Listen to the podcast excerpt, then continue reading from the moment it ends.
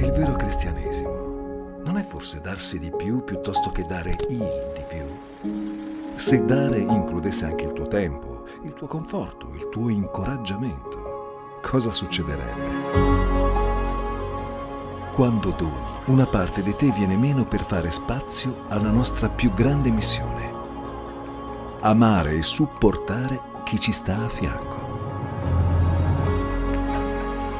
Quest'anno esserci è l'atto di fede più folle che tu possa fare. Datti la possibilità di essere la risposta di Dio al bisogno di qualcun altro.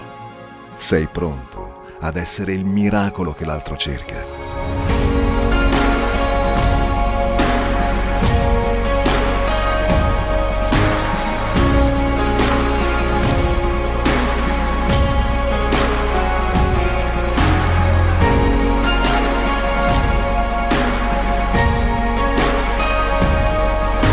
Preparati per l'anno più altruistico e generoso della tua vita. Selfless. Sostenere è più di una parola. Mi hanno regalato questo libro su Levitico, scritto dal professor Schroeder. Ve lo ricordate il professor Schroeder?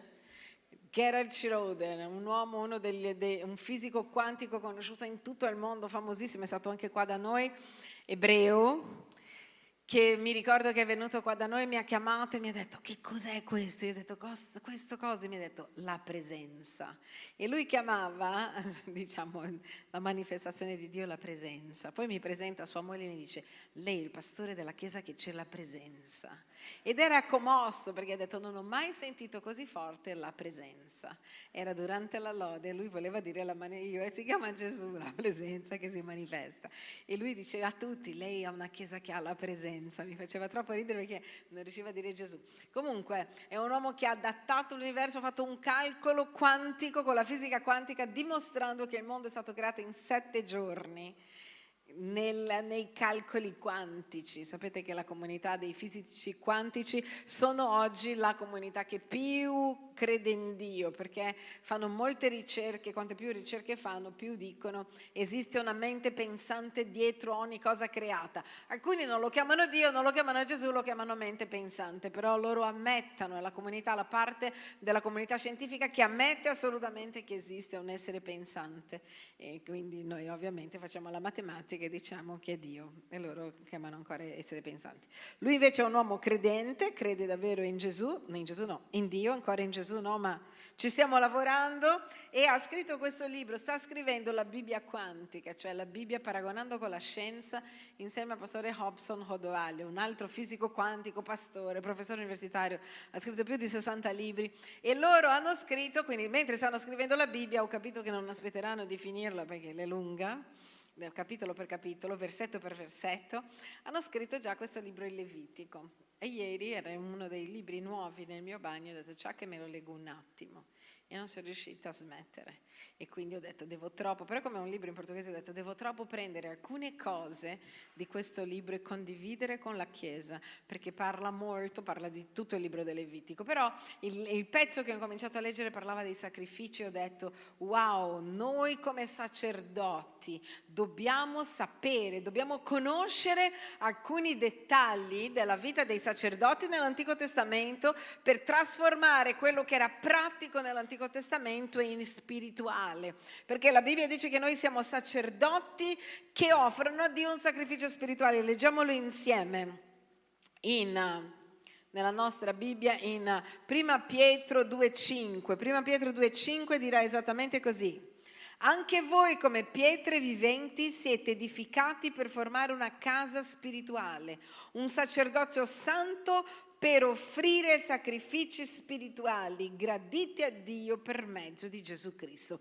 Allora Pietro sta parlando ovviamente a un pubblico che viene dall'ebraismo e a questo pubblico sapevano benissimo quello che lui stava dicendo. Quando lui diceva un sacerdozio santo per offrire sacrifici spirituali, loro sapevano che era diverso dai sacrifici dell'Antico Testamento e quindi sapevano che quello che nell'Antico Testamento era pratico, loro dovevano trasformare in spirituale. Quindi però i principi che Dio ci ha lasciato nell'Antico Testamento, sono principi che noi facciamo un parallelismo e lo portiamo nel Nuovo Testamento per comprendere come sono questi sacrifici spirituali che noi dobbiamo portare. Amen?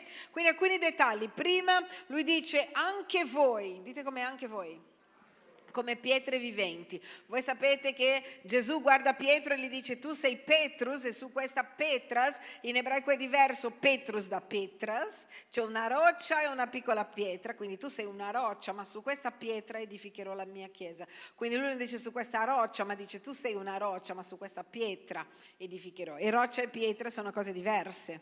E dice quindi questa pietra è la rivelazione che Pietro ha avuto. E qua lui dice anche voi siete pietre pietre viventi. Anche voi siete persone piene della rivelazione di Dio e, dice, e poi dice su questa pietra edificherò la mia chiesa, su questa rivelazione. Qua lui ripete e dice quello che Gesù ha detto a lui, anche voi siete pietre viventi e siete edificati, su questa pietra edificherò la mia chiesa. Siete edificati per formare una casa spirituale. Da qua il concetto che la chiesa non è fatta di mura ma di persone. Ognuno di noi è una pietra vivente, ognuno di noi ha avuto la rivelazione che Gesù è Cristo. Per essere chiesa tu devi avere la rivelazione che Gesù è Cristo. Quando è che tu diventi chiesa? Quando tu sai, conosci che Gesù è Cristo. E allora dice voi fare, siete edificati, cioè siamo noi noi che edifichiamo la casa, noi non andiamo in chiesa, noi andiamo a trovare la chiesa, cioè tu vieni qua a trovare altri pezzi della chiesa. Quando fai un life group, anche lì è un incontro di chiesa, perché ognuno di loro che sarà lì fa parte del corpo di Cristo, di questa pietra vivente. E lui dice, siete un sacerdozio santo Dio parlava solo a re, profeti e sacerdoti, se vi ricordate, e il sacerdote era la persona che entrava alla presenza di Dio e portava sacrifici. Era, erano tutti coloro che portavano e curavano la parte dei sacrifici nella Bibbia, finché poi arriva Gesù che si presenta come sommo sacerdote. Noi sappiamo, sto facendo un ripassino, che il Tempio era atrio dove venivano offerti i sacrifici, luogo santo, luogo santissimo. Il popolo entrava solo nel nell'atrio, solo il sacerdote faceva i sacrifici e poi entrava nel luogo santo. E nel luogo santissimo il sommo sacerdote che era Gesù, in questo caso dice Gesù, un sommo sacerdote alla maniera di Melchizedek, cioè diverso. La casa sacerdotale veniva da Aronne, se vi ricordate, Dio per non fare così pensare male di Mosè, perché Aaron era suo fratello, fa in modo che mettano dei, dei mm, rami di mandorlo e il primo che sarebbe fiorito, quella persona sarebbe stata il sacerdote scelto da Dio. Così Dio ha fatto questo perché nessuno pensa sì, vabbè, ha scelto suo fratello, si gioca in casa. Ma pur essendo suo fratello, Dio ha detto faccio io un miracolo, così che non pensano male di te. E ha fatto fiorire questo eh, mandorlo e allora ha fatto dire ho scelto io Aronne. E come Aronne era figlio di Levi, anche Mosè, tutti coloro i Leviti, nel senso della discendenza della tribù di Levi, veniva il papà, di, il papà loro e quindi anche loro, tutti coloro che erano lì con Aronne vengono chiamati Leviti, erano i figli di Aronne, della casa di Aronne, erano i sacerdoti, però erano consacrati, mentre Melchisedec è un sacerdote che non si sa da dove viene, appare in, in, nella Genesi, nessuno sa bene da dove viene, chi è suo padre, sua madre, chi l'ha consacrato, per questo si dice alla maniera di Melchisedec. Gesù era venuto dal cielo come lo stesso Melchisedec. Alcuni credono che Melchisedec era una teofania. Cos'è una teofania? Una visitazione di Dio stesso sulla terra.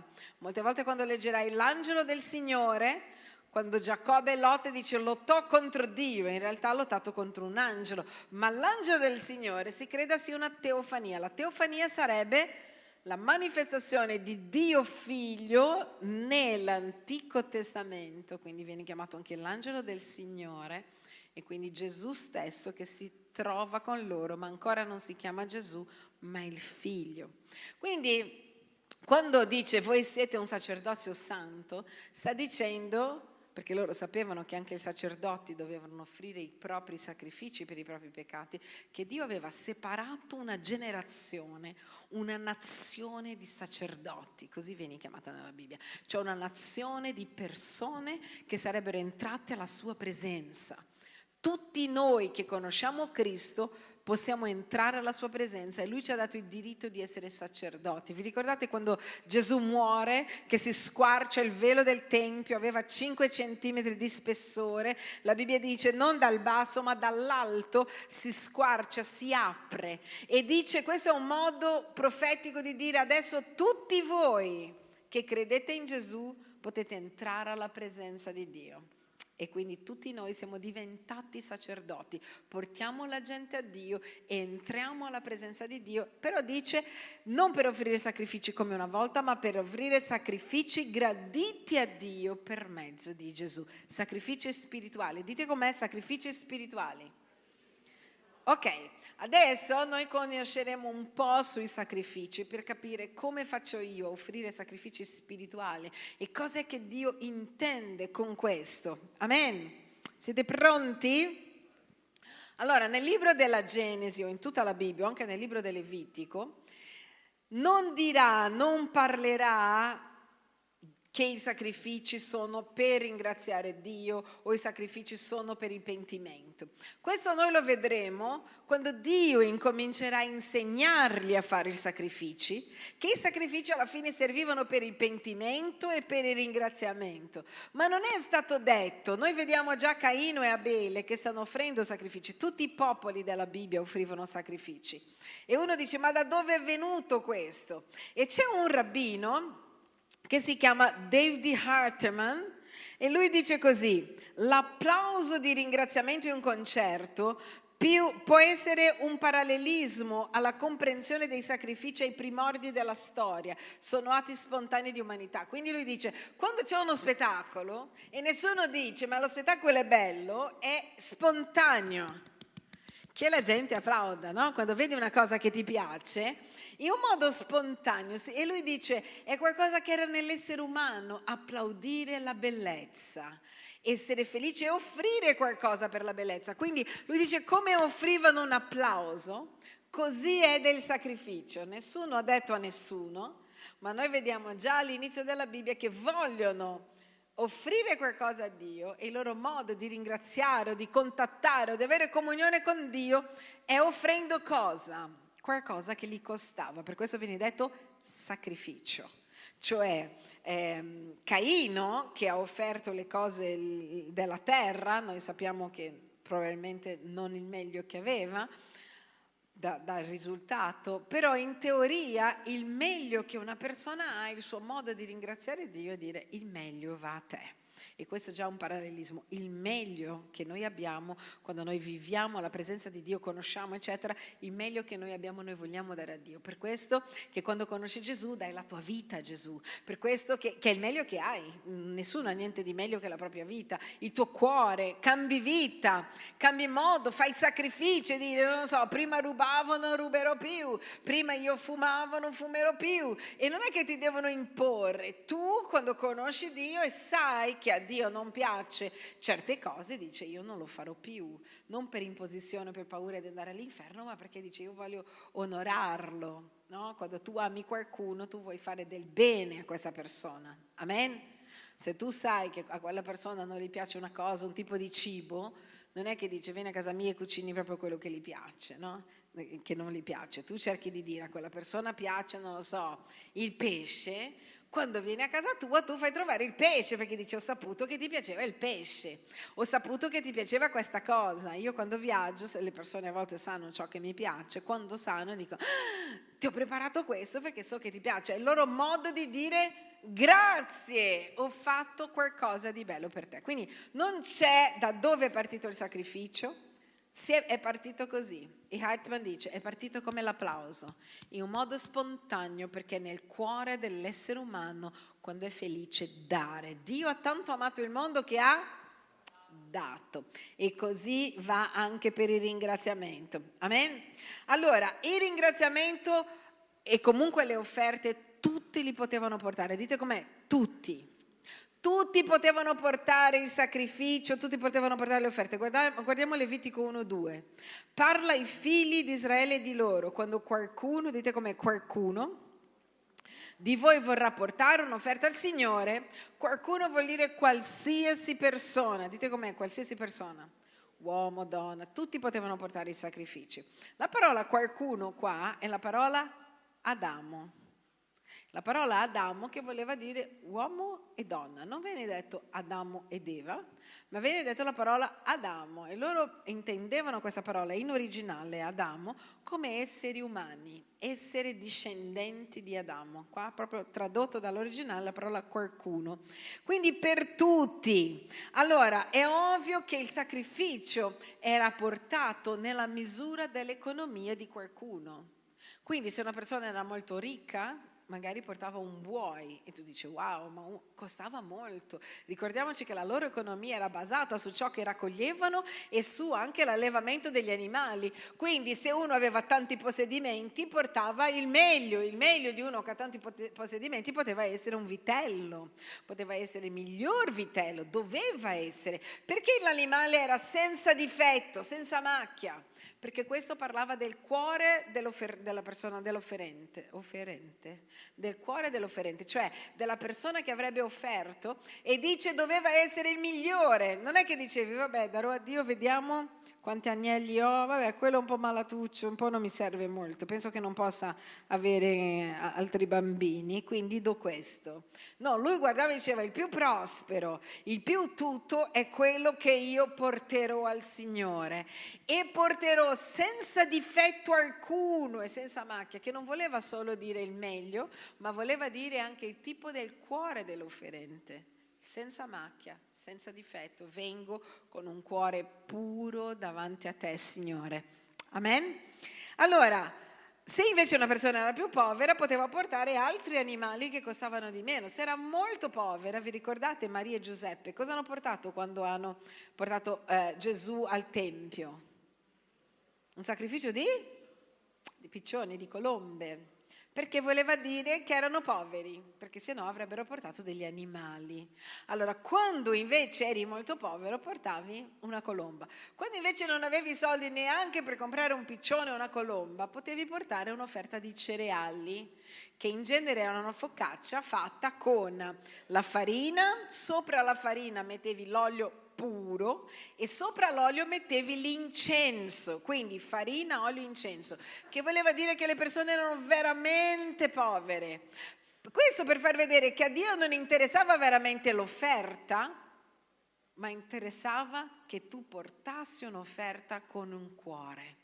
Tutti questi animali erano, dipende poi dal tipo di sacrificio, ne vedremo, ma il sacrificio per i peccati, tutti questi animali erano portati in quello che noi chiamiamo olocausto, praticamente quasi tutto l'animale veniva bruciato tranne la colomba. La colomba, prima che la offrivano, dovevano, era l'unico animale dove non imponevano, sapete che loro imponevano le mani e confessavano i peccati sull'animale. Non era, so che gli animalisti eh, si manifesterebbero, il pastore Gettulio dovrebbe liberarli con la bava quando leggono le cose del, del, degli animali nella Bibbia, ma non era l'animale, l'animale essendo mio, io imponevo le mani e trasmettevo, l'imposizione delle mani trasmette nella Bibbia. Infatti imponete le mani sugli ammalati vuol dire la presenza di Dio, la mia fede tocca a te.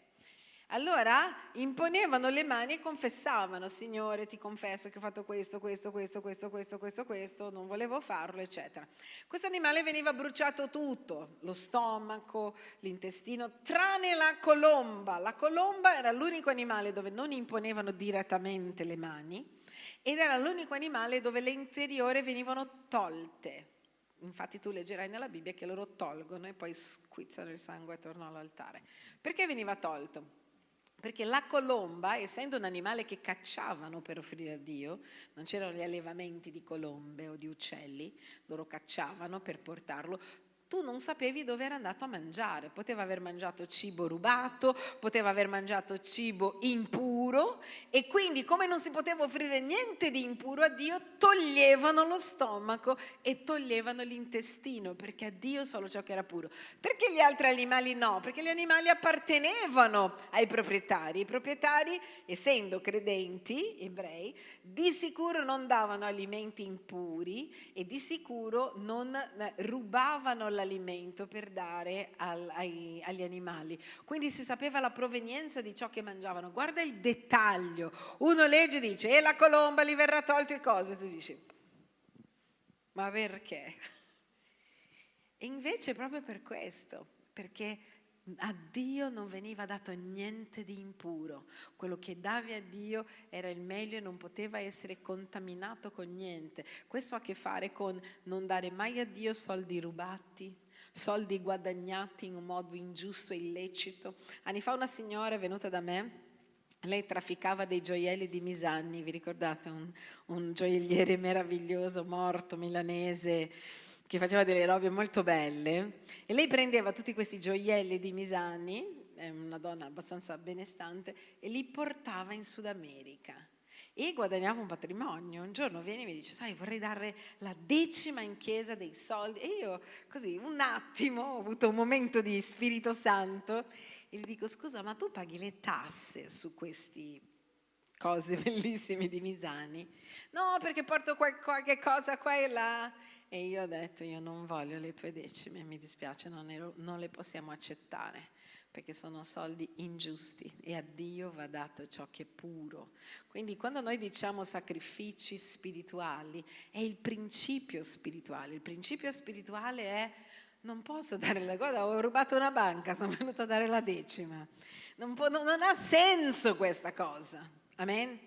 Guarda, invece di pagare le tasse, non è, negli Stati Uniti veramente invece di pagare le tasse tu puoi portare in chiesa e lo Stato accetta come se fossero tasse. Per questo che le chiese in America sono ricche. Saremo ricche anche noi, c'è bisogno di essere giganti. Se tutte le tasse che paghiamo allo Stato, lo Stato ci dice diamo alla chiesa che poi fanno del bene, creano scuole, vedete che in America ci sono scuole metodiste, ospedali, tutto è creato perché lo Stato accetta che tu dia le tasse o allo Stato o a una chiesa che farà opere sociali. Ovviamente se non è così, però noi non abbiamo questa legge, so che è infelice, tutti noi avremmo detto sì, però non abbiamo, è triste dirlo, ma è americana la legge. Quindi principio, il principio è non va offerto a Dio niente che noi non sappiamo neanche la provenienza. Amen. Quindi dobbiamo sempre chiedere, soprattutto se è una dei, dei soldi o delle cose grandi, perché lo stai dando, la provenienza di questo. Ho appena rubato una casa, voglio regalare a Gesù. Gesù non vuole la casa rubata, te la tieni. So che potrebbe essere utile, ma noi non possiamo accettare ciò che non è puro. Amen? Questo è un principio che ci lascia assolutamente la parola di Dio. Quindi il fattore, il fattore, primordiale era lo spirito puro, il motivo per il quale l'animale doveva essere senza difetti. Allora, l'offerta dei cereali, che era questa dei poveri poveri, in tutte le offerte viene detto se qualcuno vuole portare un'offerta, e vi ho detto che la parola qualcuno è Adamo, che quindi vuol dire essere umano. Quando parla invece dei poveri, cioè i poveri che avrebbero portato le loro focacce. Voi sapete che a volte i poveri, se stanno portando la focaccia, forse quella focaccia è l'unica cosa che avevano da mangiare per quel giorno. Forse quella focaccia lo stavano togliendo dalla bocca, dalla propria bocca, dalla bocca dei figli per onorare Dio, ma loro non si tiravano indietro. Vi ricordate la donna, la vedova nella Bibbia? Dove Gesù dice, questa donna ha dato tutto, perché voi avete dato quello che avevate in più. Mi ballano questi soldi. Invece quella donna ha detto quei due denari che lei ha dato è tutto quello che aveva per vivere. E quando parla dell'offerta delle focacce, non usa la parola qualcuno Adamo, ma usa la parola qualcuno Nefesh. Dite com'è Nefesh, che vuol dire anima. Quindi sta dicendo, quando qualcuno porterà offerte di cereali, vuol dire quando quella persona porterà la sua vita. Guarda che interessante non usa la parola Adamo, ma usa la parola Nefesh, cioè il povero porta l'anima. E fa un'altra differenza, fa una differenza tra i sacrifici graditi a Dio e i sacrifici santissimi. I sacrifici graditi a Dio potevano essere il buoi, la pecora, chiedo perdono a Dio, ma quando un povero portava la sua offerta di cereali, non veniva detto solo un sacrificio gradito a Dio, ma veniva detto è cosa santissima al Signore. E i sacrifici loro venivano divisi tra la casa sacerdotale, sapete che alcune volte, non in tutti i sacrifici, ma in alcuni sacrifici, un po' veniva bruciato sull'altare, un po' della carne che rimaneva il sacerdote la portava a casa sua perché non lavoravano, vivevano per il Tempio, chi viveva, per questo che la Bibbia dice che chi vive per, per il Vangelo deve mangiare del Vangelo, loro vivevano per il Tempio e quindi parte di quei soldi che andavano eh, degli animali mangiava il sacerdote, in alcuni sacrifici parte mangiava anche la persona. Nel caso delle focacce di cereali, Mangiava un pochino il sacerdote, un pochino veniva offerto e un pochino rimaneva alla famiglia povera che mangiava di quello che portava. Ed era l'unico sacrificio che dovevano mangiare dentro la città, dentro il tempio. Cioè, gli altri sacrifici, i sacerdoti li portavano a casa, loro vivevano nel tempio, vivevano vicino e mangiavano con la loro famiglia dicendo guarda oggi ci hanno portato una pecora, c'è rimasto un pezzo di pecora, mangiamo la pecora.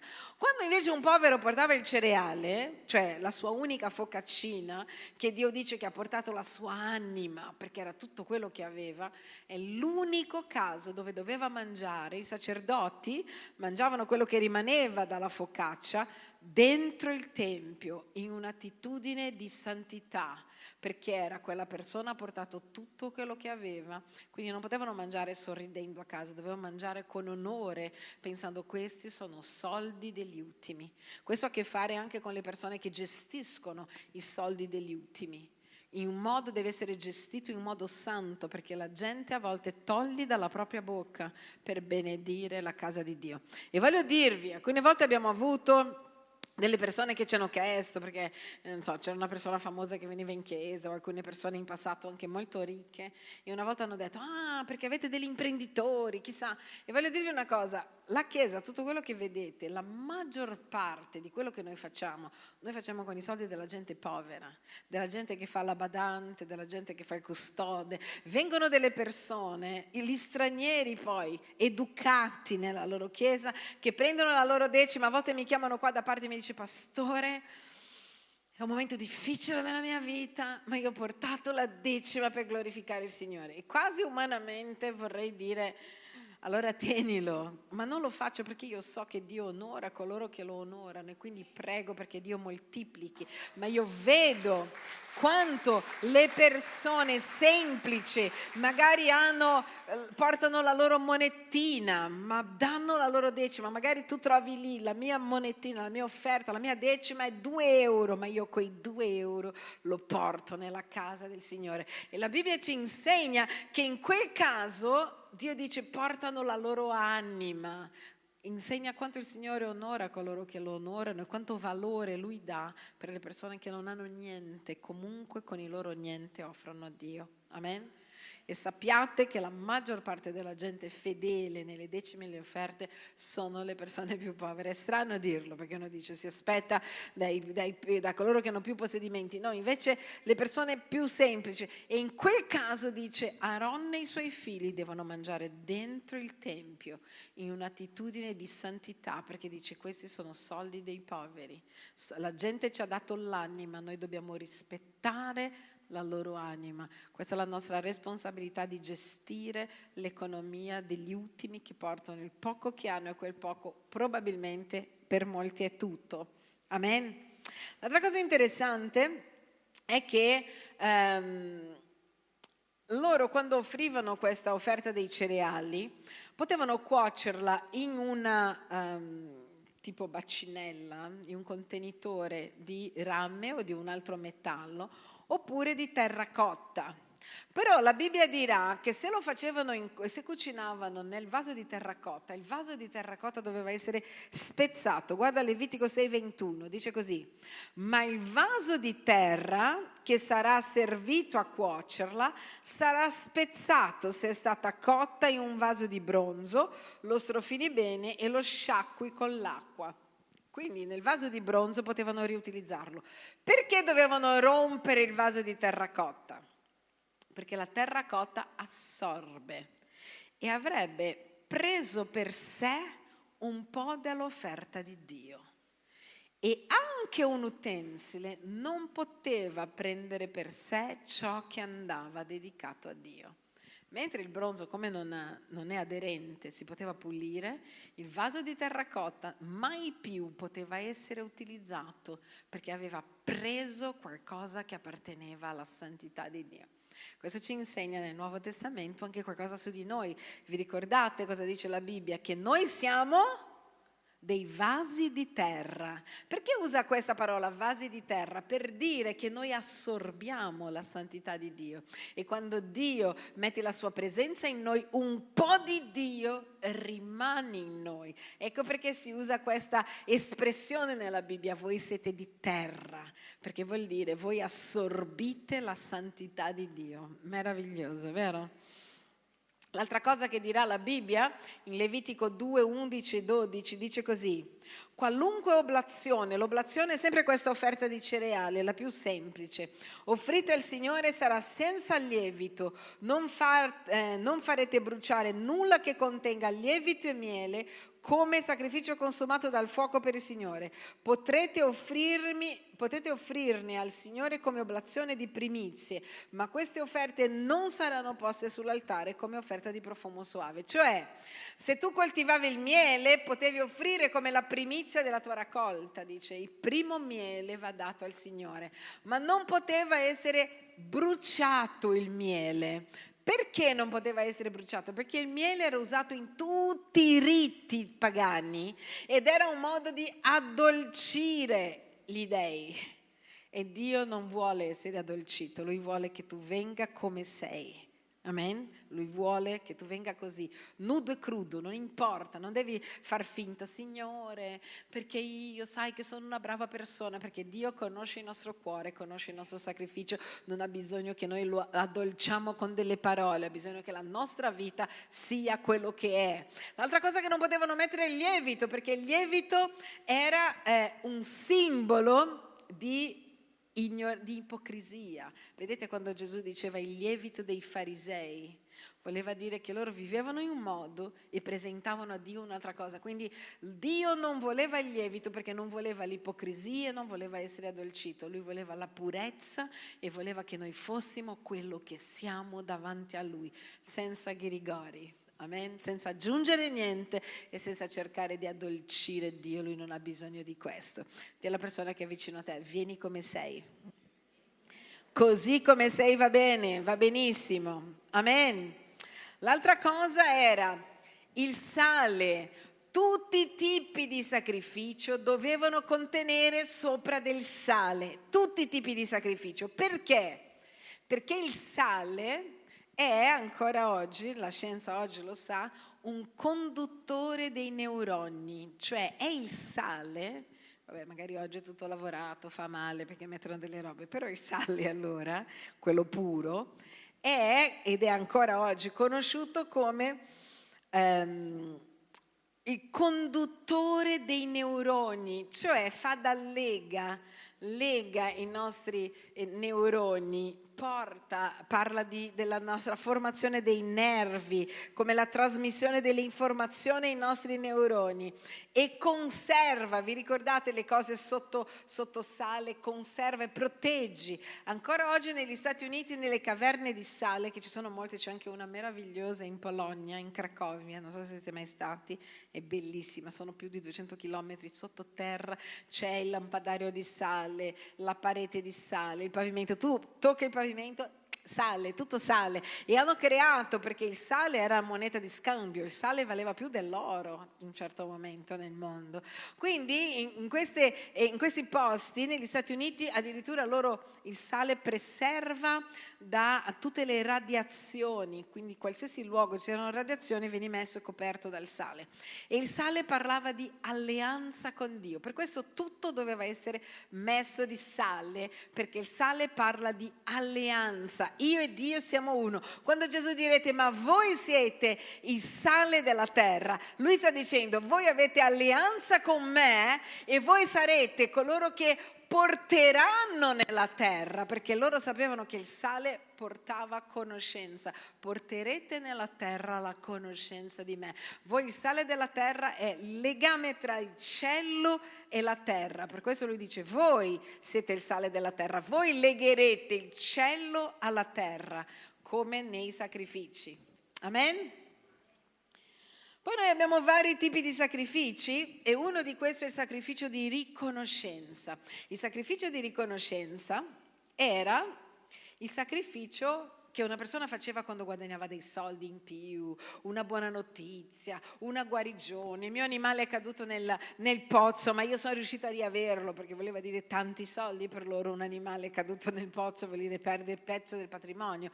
Quindi quando facevano una festa, loro andavano nel tempio e portavano il sacrificio dicendo io voglio ringraziare Dio. Questo non era per il pentimento, ma era per il ringraziamento. Voglio dirgli grazie che mi ha benedetto, voglio che per noi sarebbe quella economia che noi diamo oltre le nostre decime, dire wow, Dio mi ha benedetto, io voglio benedire. E nel sacrificio di riconoscenza è molto interessante, lo trovete, troverete in Levitico 3.1, dice quando uno offrirà un sacrificio di riconoscenza, se offre la bestia, bestiame grosso, un maschio o una femmina offrirà senza difetto davanti al Signore.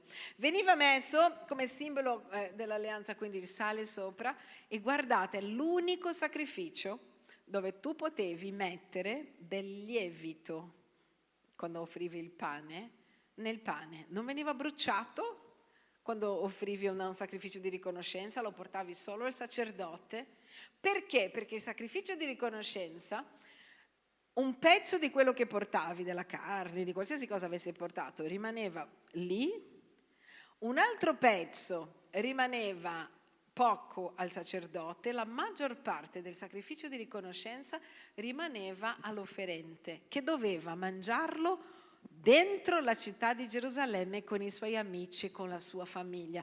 Questo ha a che fare con Dio che vuole che tu goda dei miracoli, che tu goda dell'economia che Lui ti dà. Lui dice sì, io voglio che tu mi riconosca, riconosca che vieni da me, ma voglio che tu faccia festa. Quindi loro facevano festa e doveva essere fatta festa per la riconoscenza non in un'altra città, a Gerusalemme, cioè era una città piccola Gerusalemme, per due obiettivi. Uno perché tutti venivano a sapere, era la specie della, del Corriere della Sera, del Gazzettino Padano, non so, il nome che volete.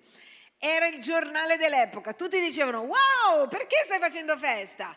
Ho guadagnato dieci pecore. E tutti dicevano, guarda, Giovanni fa festa lì nel quartiere dove c'è la tribù di Giuda perché ha guadagnato dieci tori. Tutti dovevano sapere della sua gioia e tutti dovevano sapere che lui prima di tutto andava al Tempio a dire Dio grazie e portava parte della sua riconoscenza. Parte rimaneva alla famiglia del sacerdote che avrebbe mangiato quella riconoscenza e la maggior parte lui avrebbe fatto festa con la sua famiglia. Questo ci insegna che Dio vuole. A volte noi ci sentiamo in colpa di gioire, di fare una vacanza. Chi si sente in colpa quando a volte dice ah, un giorno libero? Sembra quasi che devi fare sempre delle cose. Approfitta, goditi i doni e i regali che Dio ti dà. Amen. Se hai guadagnato di più, se hai avuto qualcosa in più, hai avuto un'eredità, hai avuto un miracolo, chiama tutta la famiglia, racconta in chiesa, racconta, loro facevano nella città di Gerusalemme, ragazzi è guarito mio figlio, venite a mangiare. L'altro scopo era il social network dell'epoca, perché venivano persone di altre tribù e si mischiavano insieme per ballare, per gioire, per dire che meraviglia Dio ti ha benedetto, sono felice per te. Questa è un'altra cosa che ci insegna che quando Dio benedice qualcuno, anche se non è, sei tu in quel momento, forse hai lo stesso bisogno, ancora non è il tuo turno, gioisci con quella persona. Hai comprato casa nuova, che bello, fai festa per la casa, condividi con gli amici, fai una cena, ma non dimenticarti di prima di tutto ringraziare Dio con tutto il cuore raccontare a tutte le persone, avevo bisogno, il Signore ha provveduto per me. Amen.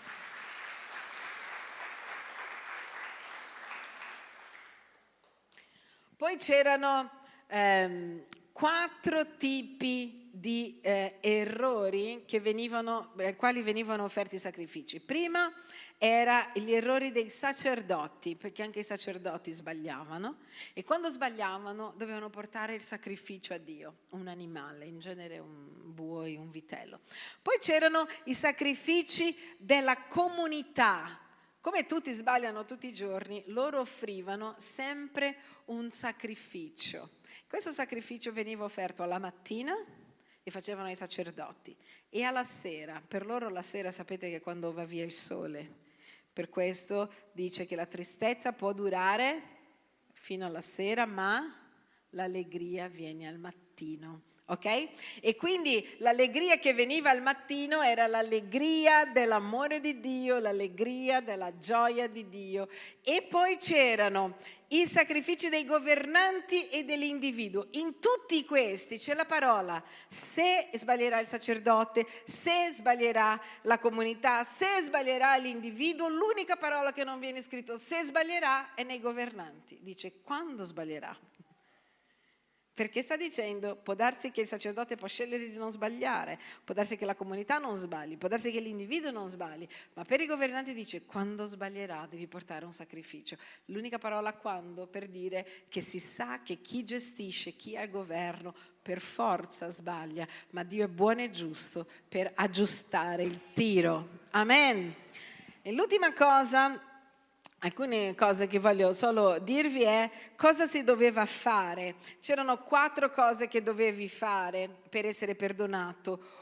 Una era pentirsi con il cuore, la seconda era confessare davanti a Dio con un sacerdote come testimone, la terza era restituire, se tu avevi fatto del male a una persona, il male che avevi fatto, quindi se ti ha offeso, aggiusto l'offesa. Prima di portare l'offerta a Dio, vi ricordate Gesù, prima che porti la tua offerta, all'altare, vai e riconciliati se tu sai che qualcuno ha qualcosa contro di te. Gesù parlava di questo, che Dio sta dicendo cosa? Io non voglio la tua offerta, io voglio il tuo cuore, io voglio il tuo pentimento. E lui li stava allenando con dei sacrifici pratici perché imparassero nel tempo. Io non voglio solo quello che porti, io voglio che tu aggiusti la tua vita, la tua casa e non basta chiedere perdono solo a Dio, ma se hai fatto del male a qualcuno devi chiedere perdono anche a questo qualcuno.